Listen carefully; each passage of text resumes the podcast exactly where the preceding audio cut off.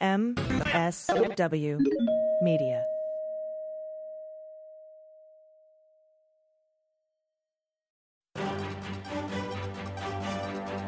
What should we make of the Justice Department's unusual decision to try to dismiss the charges against Michael Flynn? And what is this Obamagate stuff that Trump keeps talking about? Let's get on topic.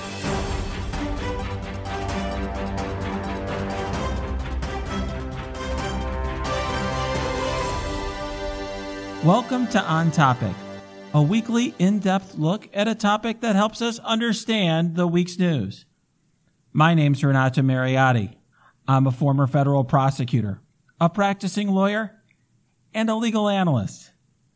And I'm joined by my friend Patti Vasquez, the host of the Patti Vasquez Show, who joins us regularly on this podcast. Now, before I uh, thank our patrons, I do want to note I did not mention the word CNN in the intro, and that's because my my contract with CNN is up. Uh, so a number of you uh, noticed and reached out to me that you saw me on MSNBC this week, and I suspect I'll end up being on MSNBC more in the weeks to come. Uh, but for right now, uh, I'll still be doing the same thing I'm doing, but I'm just doing it on multiple networks. But be, so before I get to our episode and our discussion with Patti, let me thank our patrons who brought us this episode. With special thanks to Michelle Dew, Eric DeWurst, James Fromeyer, Jay Gelhausen, Jamie Gordon, Steve Hungsberg, Shana Wachinski, and an anonymous patron. You too can become a patron on our website, ontopicpodcast.com just click the support link at the top of the page. Well, Patti, uh, it has been quite a week. Uh, you know, I have to say, for a period of time, it really looked like uh, the legal issues surrounding Trump were go- were taking a backstage um, to coronavirus and COVID nineteen and this entire uh, pandemic, and now suddenly people are talking once again about the assault on the rule of law and now Trump has sort of cooked up his own uh, his own conspiracy theory to try to distract the media from uh, his own failings in, in, terms of dealing with the pandemic. Yeah, he really found an interesting way to spend Mother's Day, didn't he? you know, no heart, no heartfelt messages. Uh, you know, it could have been 156 tweets about mothers and celebrating families, but no, it was sheer madness on Sunday. Without a doubt, without a doubt, uh, you know, Trump is uh, on the warpath. And I, I will say this. I mean, I think he is, uh, be, you know, very effective at dominating the news cycle, distracting our attention away from what matters. You know, there's no question that his response to the pandemic has been poor, and I think that is reflected in the poll numbers. And so now he keeps saying Obamagate, Obamagate. And it's really sort of a name, a catchy name in search of an actual scandal. I mean, there's no, you know, when he was asked what crime is he accusing President Obama of committing, uh, Trump couldn't come up with one. And he really, I don't think, has any idea of any actual crime or wrongdoing here. It's just sort of vague innuendo, uh, but it's enough to, I think, have gotten his face pretty riled up. Well, and, and looking back now, I mean, I, am not sure what, how you feel about it, but it, it seemed like he was starting to find ways to point fingers at Obama like he wanted to make Obama in some ways negative, and perhaps it's because Joe Biden is now the candidate, and obviously uh, Obama will be campaigning with him, trying to undermine their, you know, that incredible amount of popularity he has by first saying it was his fault that they didn't leave him a plan book for the pa- a pandemic, which of course that was proven to be false. Uh, that it was, you know, so many things that were his fault, and then ultimately on Sunday, just uh, spiraling before our very eyes uh, on Twitter. Yeah, I, I think you know he, he, whatever uh, different attacks he's made on Biden really haven't stuck. Um, you know, I don't. You know, he keeps calling him Sleepy Joe Biden. I'm not sure people are uh, more most worried about having a president who's sleepy or not uh, hyper uh, aggressive at this point in time. I think they'd be right. happy to have a president who isn't tweeting hundred times a day. We'd rather have a president that leads. You know, we need a national plan. Well, we needed one back in January, February, March, last week but we're not going to have that yeah. for this pandemic. Right, I think that's right. And you know, uh, Biden doesn't have, in terms of legal problems, he doesn't have the sort of issue that you know Hillary Clinton's the the email issue that it was a that was raised during the last campaign was very much blown out of proportion. It was something that I think, as James Comey said at the time, no prosecutor would have prosecuted because there really had never been a prosecution in a case like that before. But it, it generated a ton of media attention. Uh, now I think you know Trump sees a void here. He needs some sort of legal problem to play out. And you know what I, I I will say is he's essentially found a way to manufacture one. Um, the the Republicans seem to be marching along with this. Uh, Lindsey Graham said he's having a bunch of hearings, and it really it appears to be that what's happened is because of this Michael Flynn story that is unfolded, which we're going to be talking about in detail today with our guests. Um, you know, what they've essentially tried, uh, I think, hinted at, but they don't allege because there's nothing, I think there's no meat to it. There's nothing there that the, the origins of the Russia investigation were false, that Michael Flynn was set up, and that this is all a, a grand conspiracy by Barack Obama. I mean, that's, that's essentially, uh, as far as I can tell, what the allegations are. Uh, there's really no evidence to suggest those things. Um, but it is definitely, I think, a good distraction, distracting tactic. It certainly managed to change the conversation uh, for for at least the short term. Oh, no doubt. All right. Well, let's bring in our guest. Uh, Ken White is a former federal prosecutor. He also uh, is a uh, practitioner who regularly represents uh, individuals who are accused of crimes, and he's a regular contributor to the Atlantic but you probably know him best as Popehat. Uh, he is uh, a blogger and also a tweeter under that name, and he's a frequent commentator. And I and I will just say to all of you, the reason I'm bringing him on is I think he provides a very interesting and balanced perspective on this issue of the Michael Flynn case. I know a lot of you have questions. We've got a, an insane number of questions and comments and inquiries, um, which we're which Patti's going to do her best to bring to our attention today. But I think Ken is somebody who um, can help us kind of have a balanced perspective as somebody who's been on both sides of the issue, just as I have, both as a federal prosecutor and now as a practicing lawyer. Welcome back to the podcast, Ken. Thanks for joining us. Well, thank you for having me again. So, you know, Ken, I have to say, um, this has been uh, really a set of shocking developments. I, I was very surprised, to put it mildly, uh, to read the government's motion, uh, the DOJ's motion to dismiss the uh, the charges against Flynn. You know, you had remarked, I think, on Twitter that it read like a bad defense brief. And I think that's about right. I mean, it, it, reads like a lot of the things that you or I might write on behalf of clients that are routinely re- opposed by the DOJ and rejected by courts. And then, of course, we had this even more shocking development uh, yesterday in terms of the appointment of an amicus. You know, I'm curious, what was your reaction to that DOJ motion? Well, I, I thought it was um, quite shocking. It, it, was like a defense lawyer's Hail Mary pass. Uh, it was a collection of quibbles and complaints about the way the FBI conducts interviews, um, about what materiality is or isn't um, a, a, series of arguments that have been repeatedly and roundly rejected um, by every court to consider them, and it's routinely, as you said, opposed by the Justice Department. So, uh, to me, it was just so transparently in bad faith uh, for the Justice Department to be making arguments that it so routinely opposes and rejects. Yeah, I think it'll be helpful for us to give the listener some context here. Okay. So, you know, I was a prosecutor for almost a decade. I know you were a prosecutor for many years, federal prosecutor in, uh, in, uh, the Central District of California, which is the, uh, the, the district that includes LA. I was a prosecutor in the district that includes Chicago both of our districts, you know, prosecuted people for uh, uh, violating this the the thousand one the statute the eighteen USC one thousand one, which is lying to the FBI, and now we've represented people on the other side.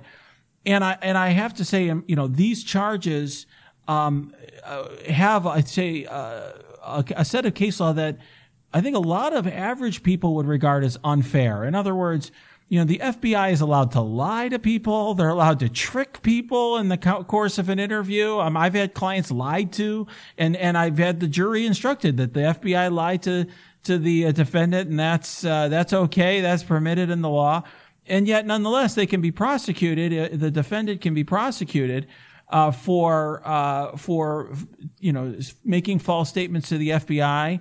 Uh, even in circumstances in which it, it, it looked like the only purpose of the interview was potentially to get them to lie.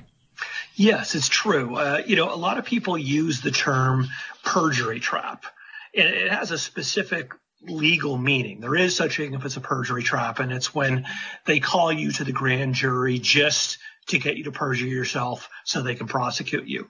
But I think people have a, a sort of a sense of justice about it that colloquially it's a perjury tap for the agents to know a fact 100% and go after you to ask you questions about it, hoping that you'll lie so that uh, they can then charge you, even if the lie didn't slow them down or confuse them or deter them for a second. That really seems like manufacturing a crime out of human foibles.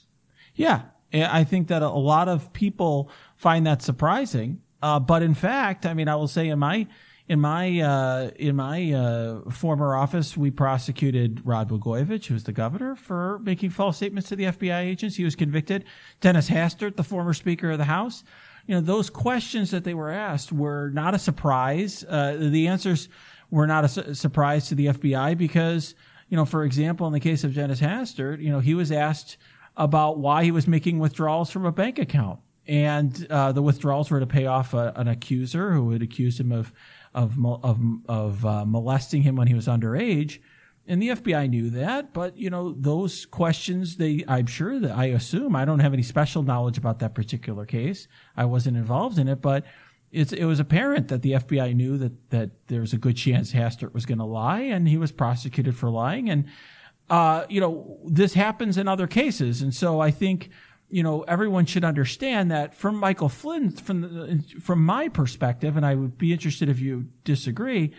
Uh, from my perspective, I can the, the, Flynn case is not even a, uh, an outlier. I mean, it's not a it's not one of these crazy outside the box cases. This is to me much more straight down the middle than a lot of other 1001 cases that have been prosecuted. Oh, it's it's very routine, mundane. Uh, you know, they they knew some facts, they had irrefutable proof. They went in thinking either we'll get him to admit this or he'll lie, and then we'll have that in our quiver as a potential felony charge. And you know, either way, we win. And that's the way they do it all the time. And then they use that thousand and one charge to leverage other things. So it, it changes the defense's calculation about whether or not to fight more substantive charges, more serious charges. Because if you figure, you know, I, I might beat the big charge, I might beat the Foreign Agent Registration Act charge, but I'm dead on this 1001 charge, so I'm going to get convicted of a felony no matter what. All of a sudden, you're much more likely to plead guilty because there's not much point in doing anything else. Yeah, uh, I have seen uh, you know, I have seen both when I was a federal prosecutor and on the other side, very aggressive use of this statute. Um, sometimes, of course, in circumstances that I think many people would applaud. I think a lot of people applauded the Dennis Hastert prosecution, even though uh, his his uh, molestation and abuse of underage uh, uh, men was not a federal crime and was past the statute of limitations. That was nonetheless, I think, very widely praised.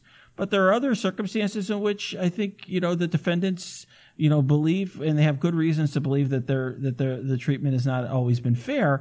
But nonetheless, this is the standard, and so you know you know to give some color on on some of the unusual. Um, positions taken by the government. I, I remember I noticed that you had mentioned Ken. You had pointed to where they were talking about having a lawyer present uh, where they were uh, talking about whether or not a, a warning was issued. Uh, can, can, you uh, give us some context about uh, about those things? Yes, I mean the the FBI is exquisitely trained in doing interviews. They're really quite good at it, and uh, there are elements of that training that are designed to get people to say things against their better judgment. Um, there are also elements that arguably are uh, make it easier for the FBI to shade the truth about what happened. For instance, they don't record these interviews. It's a policy not to record them, which in my mind is highly questionable. But they absolutely want to convince you against your interests that you don't need to talk to a lawyer, uh, that you can talk to them now and not think about it for a while, that they're on their uh, they're on your side.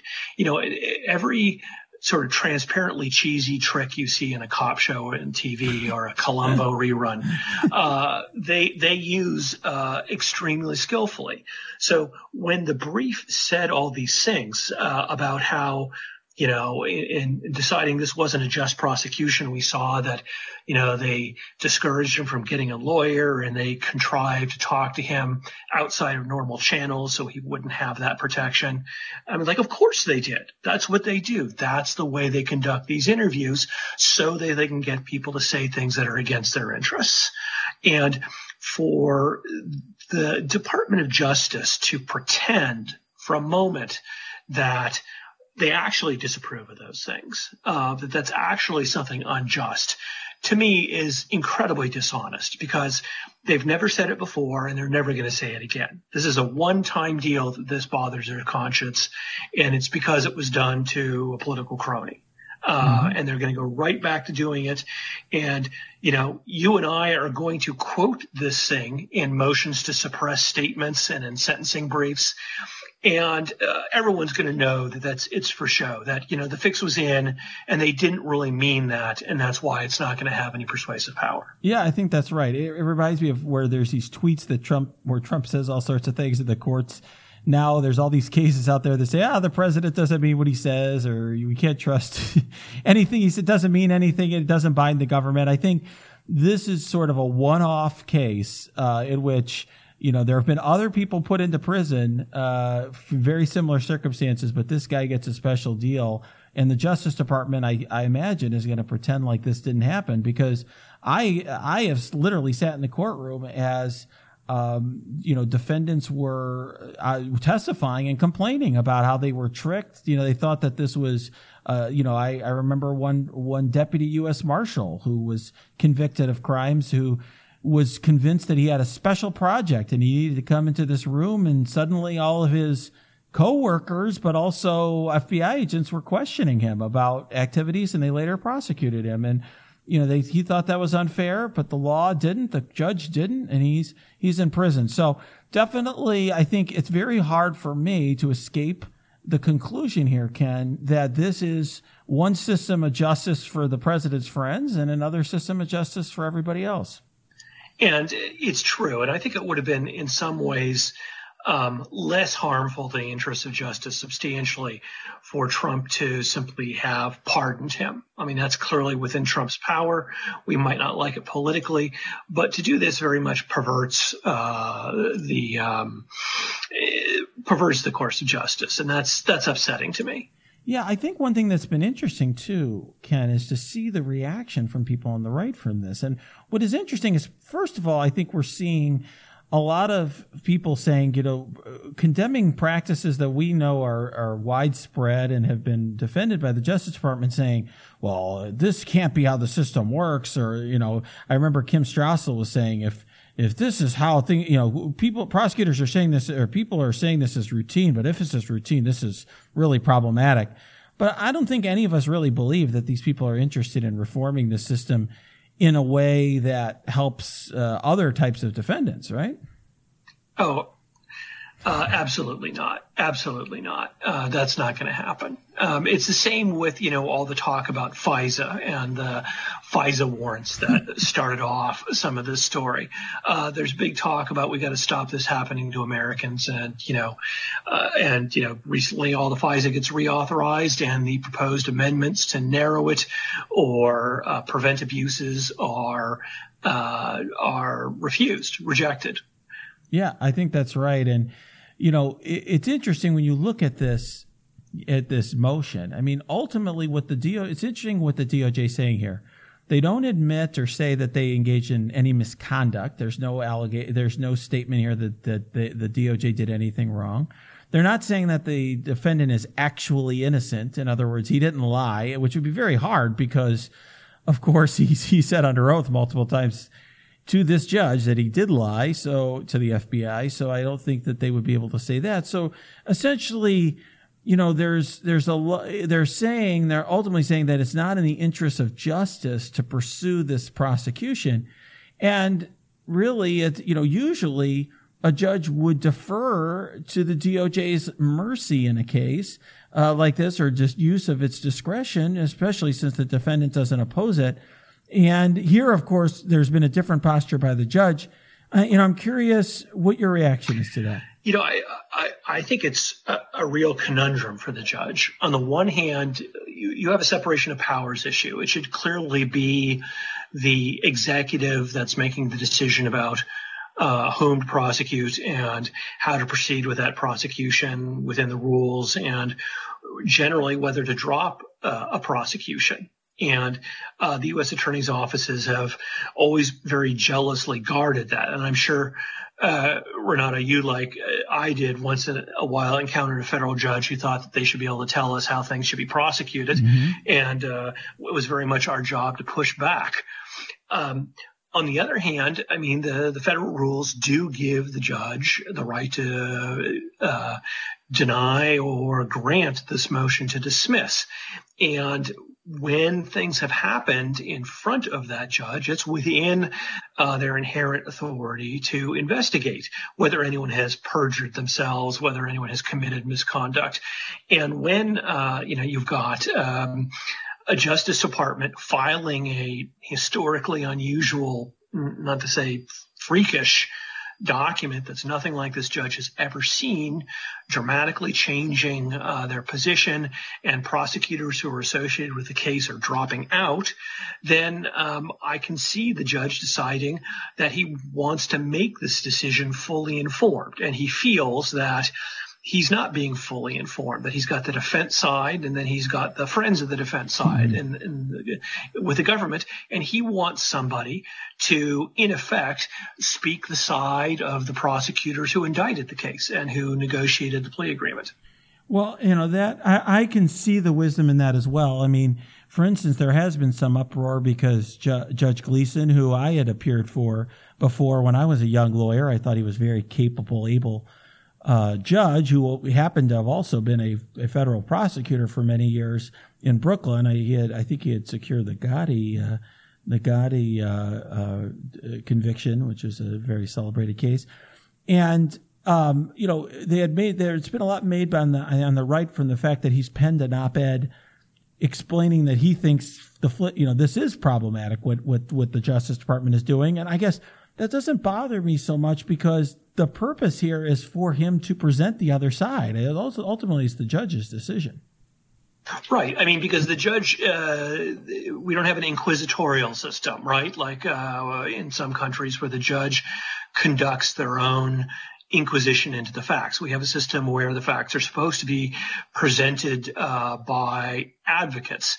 But if the judge thinks that one advocate is basically deliberately taking a dive, then you could see why the judge, before making the decision, would like to have in uh, some substitute to give that sort of thing. And I think the judge probably correctly feels that the factual recitation in the government's motion is not accurate. And by all accounts, it really isn't. It misrepresents some of the things that happened. It misinterprets the words of uh, some of the people quoted who have come out and said so.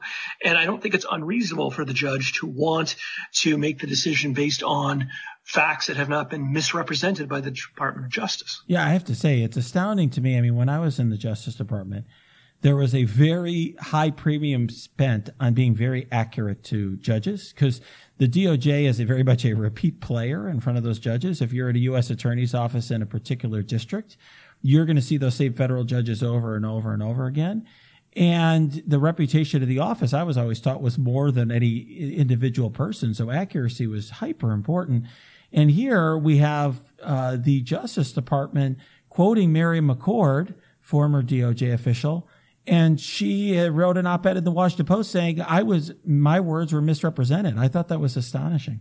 Yeah, and I, I think that is probably part of what is really vexing the judge. Um, he's shown very strong feelings about this case in the past, of course. Um, he he uh, read Flynn the Riot Act when he was previously just flirting with withdrawing his plea instead of doing it. He uh, very publicly forced him into uh, renewing his vows, as it were.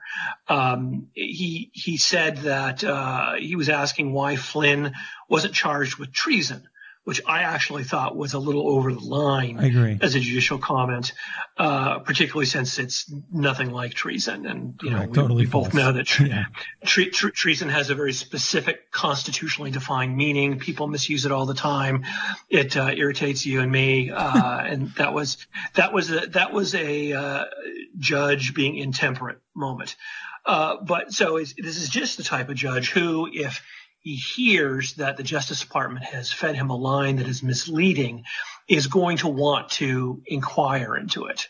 And, uh, you know, I've, I've seen that happen, not on this scale, not uh, with this level of, you know, uh, cinematic excitement, but I, I, have seen judges when they feel they have been lied to, uh, take the bit in their mouth and run with it to find out what happened. Yeah, I have also seen in, in situations where the government – yeah, there's an administration change and the government is no longer defending a, a particular position in a suit. I've seen courts appoint uh, lawyers to represent the prior position if there's you know some reason to do so. I've seen that happen, and I actually, I mean, I remember in other contexts, of course, a special master being appointed. I was a research assistant to the special master in the Microsoft antitrust case back when I was in law school. So it certainly happens. There's been a lot of uproar on the right, uh, basically saying we don't want amicus briefs, we don't want this uh, this particular amicus. What, what do you make of that? Well, I, I, I think it's 50% not wanting to see what comes out of it and 50% just pushing the narrative forward. Uh, that, you know, we, we've got to criticize the amicus briefs because we've got to push the narrative that this is a deep state judge and, uh, you know, Trump is being abused and Flynn is being abused and blah, blah, blah.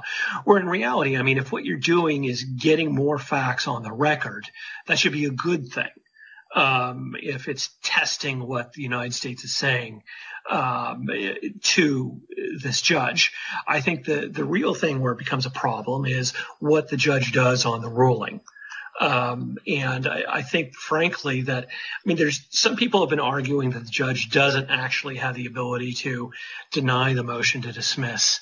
Uh, I don't think that's right. I think that at best there's a, a cloudy legal argument in that direction. But I do think it would be very problematical in terms of separation of powers for the judge to deny the motion. But what the judge may want to do is uh, grant it without prejudice and to do so with some sort of critique of how they got there that lays out the issues and makes it clear that he is not doing it because he has been fooled by what amounts to a very dishonest uh, Department of Justice brief. Yeah, I think that that's a very likely outcome.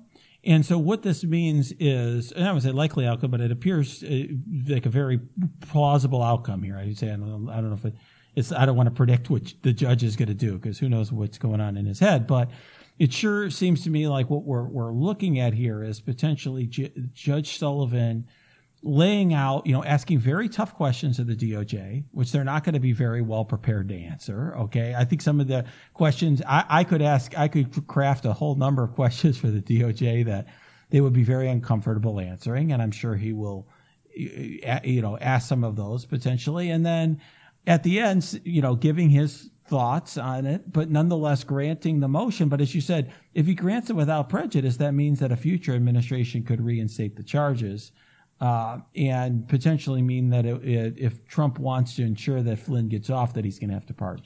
Sure. I mean, an example of what we could see, I think, is a little bit like what uh, Judge Amy Berman Jackson, or uh, long suffering Judge Amy Berman Jackson, as we uh, call her on our show, um, listened to Roger Stone's motion for a new trial based on alleged juror misconduct.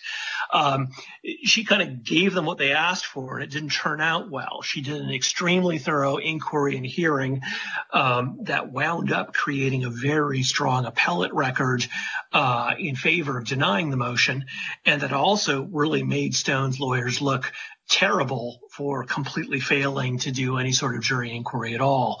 uh, during the process. So what could wind up from the government's motion is that they win in part, they get dismissal without prejudice, but as part of that, they get a very thorough examination of their motives and of the truthfulness of their representations.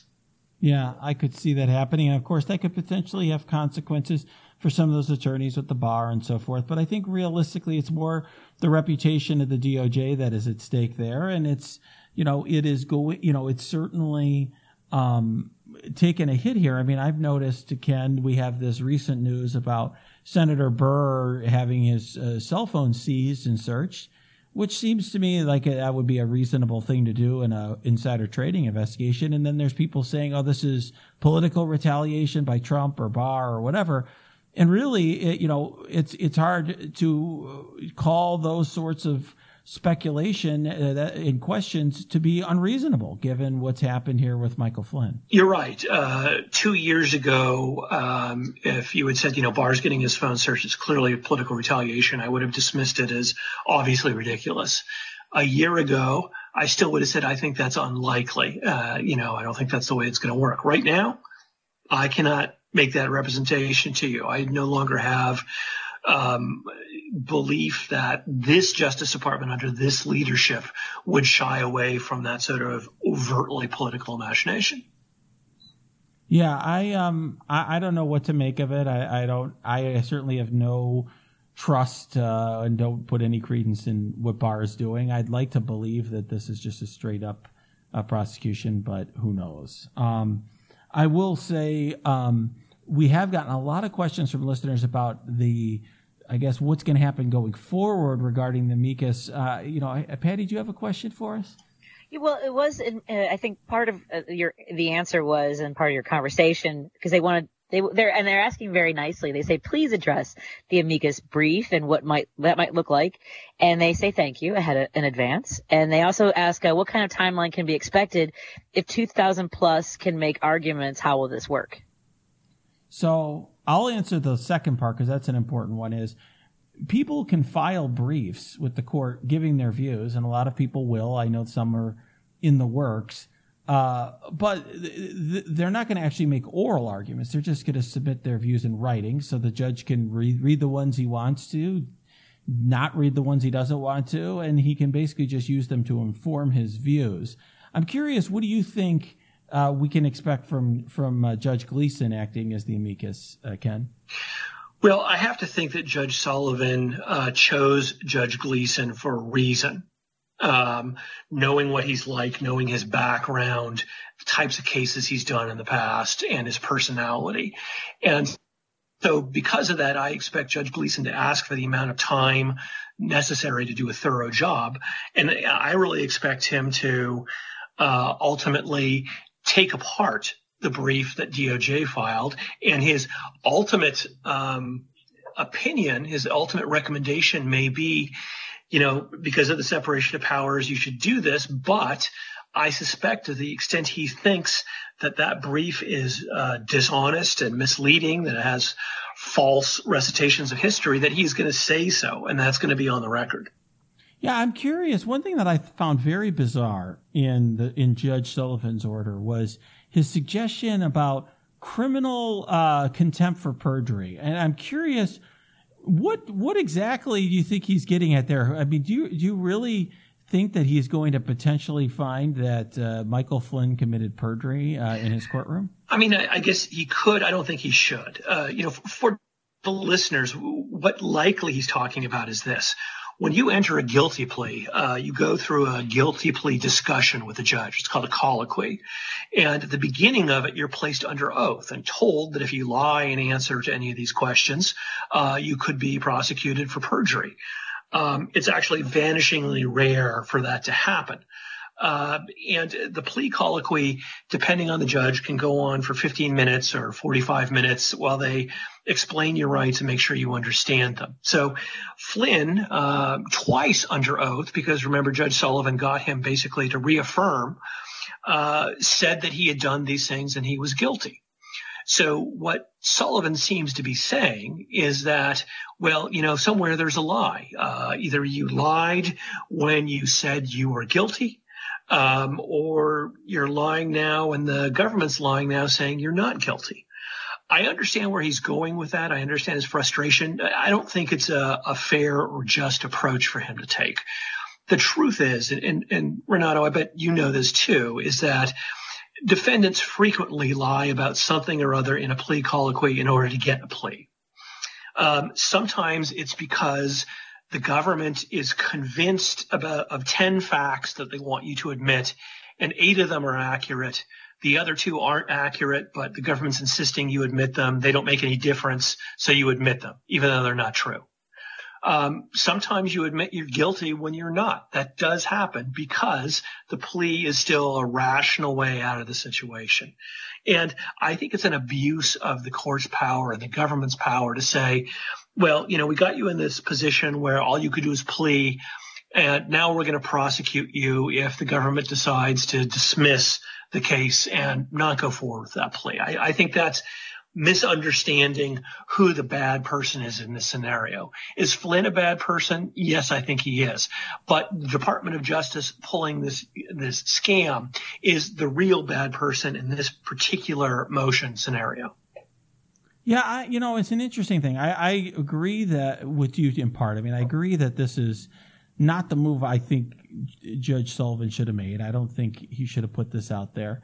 I actually thought perhaps he was doing it in part to kind of shake up the parties a little, the the parties a little bit and make the Flynn side realize that you know, hey, we need to uh, be a little less aggressive here because there's still potential downside for us and to potentially suggest that hey you know i can do i have this power to do things on my own which you know usually prosecutions are done by the executive branch you know and he's recognizing and mentioning of course that things that happen in front of him in his courtroom he can essentially handle on his own and that's true. Um, but yeah, I, I, think for me, the, the, what's problematical about it is, you know, in part, I think what Flynn would say is if any of these statements are true or false, that it was based upon his understanding of the facts and the law at the time, that he didn't understand that these vague arguments about materiality, and I suppose we should talk a little bit about those, that are being made by the DOJ. And now that he understands that the facts and law are different than he understood them as you know, get told to him by Covington and Burling. He has a different view on the matter, and he wasn't trying to lie before, but he was following his counsel's advice then, and he thought that that was right, and now he thinks it's wrong. And I don't see how that sort of uh, how you could uphold or uh, sustain a conviction along those lines. Yeah, I don't. Uh, that's I, sort of my view. I don't see how you lie about whether or not something is material because it's a purely legal question.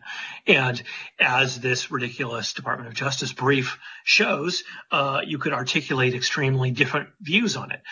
But Renato, I think you might have hit on something there that that the the perjury part may be a bit of a judicial flourish, a bit of bluster, um, which we have both been on the uh, receiving end of uh, before. yep. You know, I remember the judge I clerked for, who was a very kindly and decent man. Nevertheless, once when someone's uh, very early primitive cell phone went off in his courtroom, said, "If that happens again, you're leaving here in leg irons." Now, he probably would not actually have made the marshals find leg irons uh, and probably wouldn't have had the person arrested. But you know, judges say stuff like that sometimes to, in effect, uh, emphasize uh, how upset they are. Yeah, and I've seen judges suggest contempt before just to kind of get people's attention.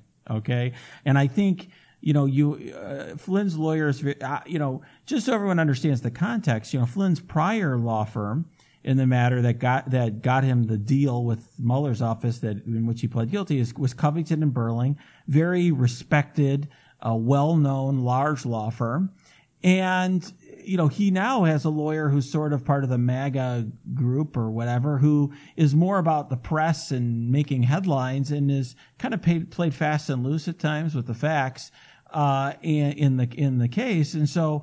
I think you know part of it is uh, you know, potentially the judge trying to signal to her that, hey, there's potential consequences here for your client. You need to take this seriously. This isn't just going to be a press conference for you. Yes, I, I think that's very much true. Yeah, I um, you know, I do um, I do think it's worth just quickly explaining this point about materiality. All the materiality is is it's a requirement that the false statement uh, be something that's capable of influencing uh, the FBI. Not that it actually does. So, in other words, as you were alluding to in the beginning, uh, Ken, that it, it, the FBI could know that you're lying to them at the very moment you're lying to them, but if it was capable of influencing them in some alternative universe, I suspect where they didn't know that this was was uh, false, then then that that's enough. And essentially, the argument by DOJ is, well, this wasn't a proper investigation, so it couldn't have influenced anything because he really wasn't being investigated for anything uh, appropriate at that time anyway. I have basically. I have literally never even seen or read a defense lawyer argument that aggressive about materiality. It is, it is yeah, beyond the pale. It is absolutely, you know, the, the language is whether it's a, a, matter in the jurisdiction. Clearly looking into this is a matter in the jurisdiction. It doesn't matter whether they were planning on closing it but hadn't. It doesn't matter whether or not it, ab, you know, eventually played out. It's absolutely clear that by all the case law currently, it was material. And I mean, the case law is, is quite frankly very vexing. I think it's unfair that it's still material, even if they know that you're lying and it doesn't slow them down for a minute. And one of the ways you know how unfair it is is how they treat government lies differently. So, Renato, as you know, if uh, the cops or the FBI lie in a search warrant application uh, to search your house or lie in an arrest warrant application or something like that, uh, the defendant, to get relief, has to show that the lie was material. But then all of a sudden it means something different. When the FBI lies in a search warrant application, material has to mean it changed the outcome. So you have to show that but for the lie, they wouldn't have gotten the search warrant. So it is a much more robust of materiality than the type we're talking about here. Because again, we treat um, we treat people, uh, citizens, mere mortals, differently than we treat law enforcement. Yeah, I mean, I think it's safe to say. I would say I would put it this way that um, a lot of this, these bodies of law were developed in cases in which judges really did not want to suppress evidence that would result in a case uh, being uh, being dismissed and the defendant released. They felt, you know, often I think there's a situation where the, the a judge potentially in a particular case doesn't want to have uh, a scenario where somebody who's done something wrongful is out on the street, and as a result, uh, you you get I'd say very permissive and aggressive case law that allows the government to do things at times that can be outrageous. I mean, I, I did see, you know, I was talking on Twitter about this, talking about how the government lies to people. And, and Brad Heath from, uh, uh, and I think he's at, he used to be at USA Today. I think he's at, at Bloomberg or AP or something now mentioned, you know, cases in which the DEA had hired prostitutes to lure people to buy drugs. I mean, and that was considered not problematic for those prosecutions. So there's definitely a lot of a lot of conduct that most people would think is pretty unfair um, that is permitted by judges. And I think that the my gut is that the the, the what's animating that is judges not wanting to to quote set somebody free to me, the disturbing thing here is that um, this is causing us to talk about some fundamental things about the fairness of the system and the appropriateness of law enforcement tactics. Um, and uh, because of that, uh, I would like those discussions to go on. I would like them to yield something, but I think they've been completely uh, cynically um, taken over not for the actual result of a change to the system, but just to justify this one particular corrupt act. Uh, and I don't think there's any chance, uh, any chance that any of these systemic problems we're talking about are going to be changed as a result of this for other people who aren't buddies with the person in power. Yeah, I um, you know, I have to say, um, for me, I mean, one of the things that's just unbelievable, I, I have trouble believing is how this is morphed into on the right Obama Gates, and there's some sort of grand conspiracy in which this is turned into. You know, Flynn was quote framed. I don't know how they've gotten to that. Here's a guy who's admitted under oath multiple times that he's guilty, uh, and that uh, somehow President Obama set everyone up. I don't. I don't even understand what the allegation means. I mean, if I ask my kid if they ate the last of the cookie dough, I know they're going to lie. That doesn't mean I framed them. Uh, it's not what it means. Um, you can you can not admire the tactics and not think that a lie like that should result in a federal felony and still recognize it as a lie from somebody who maybe should not have that position of power.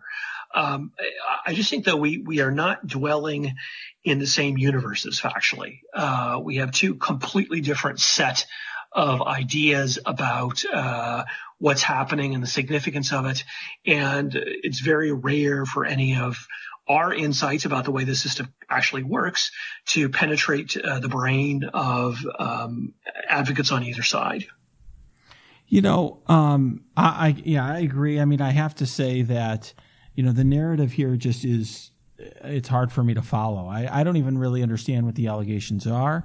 Uh, I've been trying to follow. I, I actually follow a lot of right wingers on Twitter to try to see what their their thoughts are on this, and it's just hard for me to even follow. But I think it seems to be part of a strategy to create their their the 2020 version of Hillary's emails. So we've got some sort of you know trumped up scandal where it's I don't know it sounds bad uh, as much as I can say because I actually will say this Ken I think it's also reasonable to ask questions about when and why campaigns are surveilled. In other words, we don't we want to be thoughtful and watch how governments are surveilling campaigns. But here, the conclusions and the rhetoric and all of it just it does, is so outside of reality and unrelated to reality that none of these very legitimate questions are really being asked. Absolutely.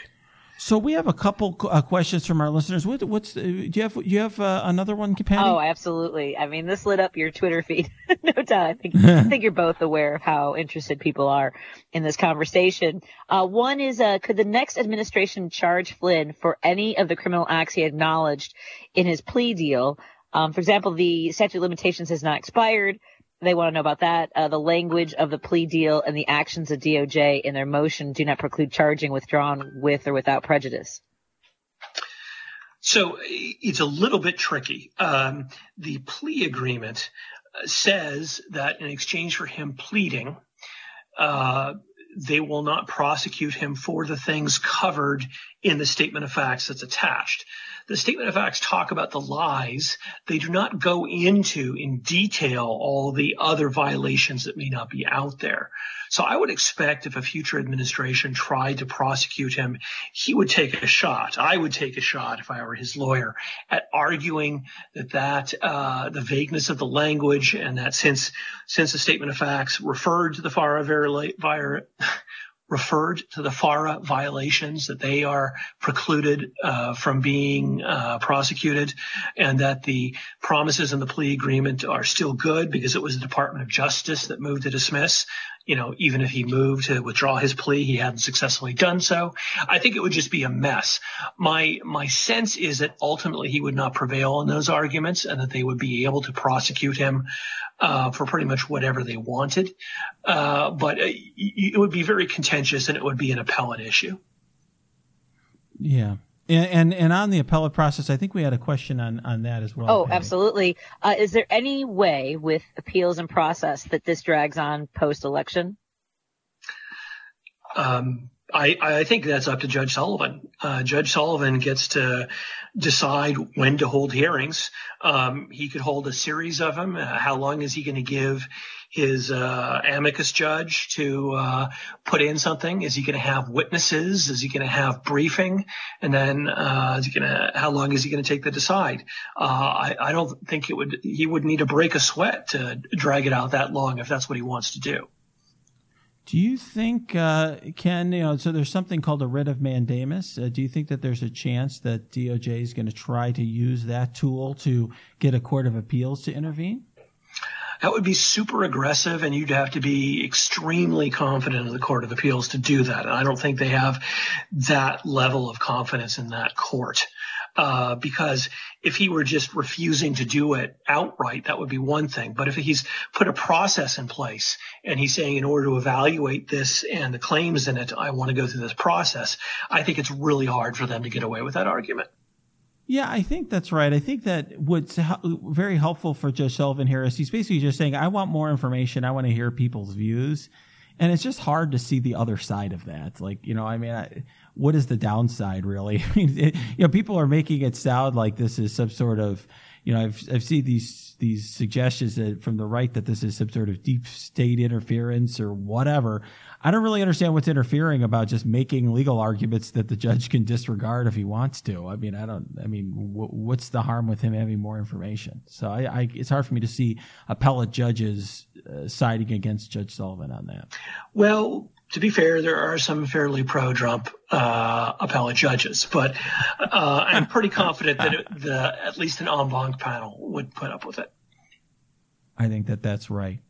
Well, Ken, thank you so much for joining us. Uh, this has been fantastic. Now, obviously, people can follow you on Twitter at, at Popehat, but of course, you have your own podcast, which I have appeared on uh, multiple times. I find very informative. Can you tell us uh, uh a little bit about your podcast and where people can listen to that?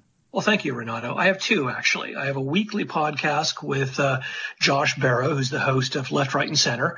Uh, it's called All the President's Lawyers. It's on KCRW, and uh, every Wednesday uh, we talk about uh, the president's latest legal machinations and people in the outer orbit of Trump lawyers, like Michael Avenatti. Um, my other podcast is called Make No Law, and it's about the history and background of famous First Amendment cases, and it's on Legal Talk Network. That's fantastic. I assume you can listen to both of those podcasts wherever uh, on your favorite podcast app. Anywhere you can find them, yes. Fantastic. Well, thanks again, Ken. I learned uh, from you, and I really always enjoy your perspective. Thank you so much. Thank, Thank you. you, Renato. Take care. Thank you for joining us for this episode of On Topic. Please subscribe to this podcast Go to your app and review the podcast and join us for our next episode. I'm Renato Mariotti. Until next time, let's stay on topic.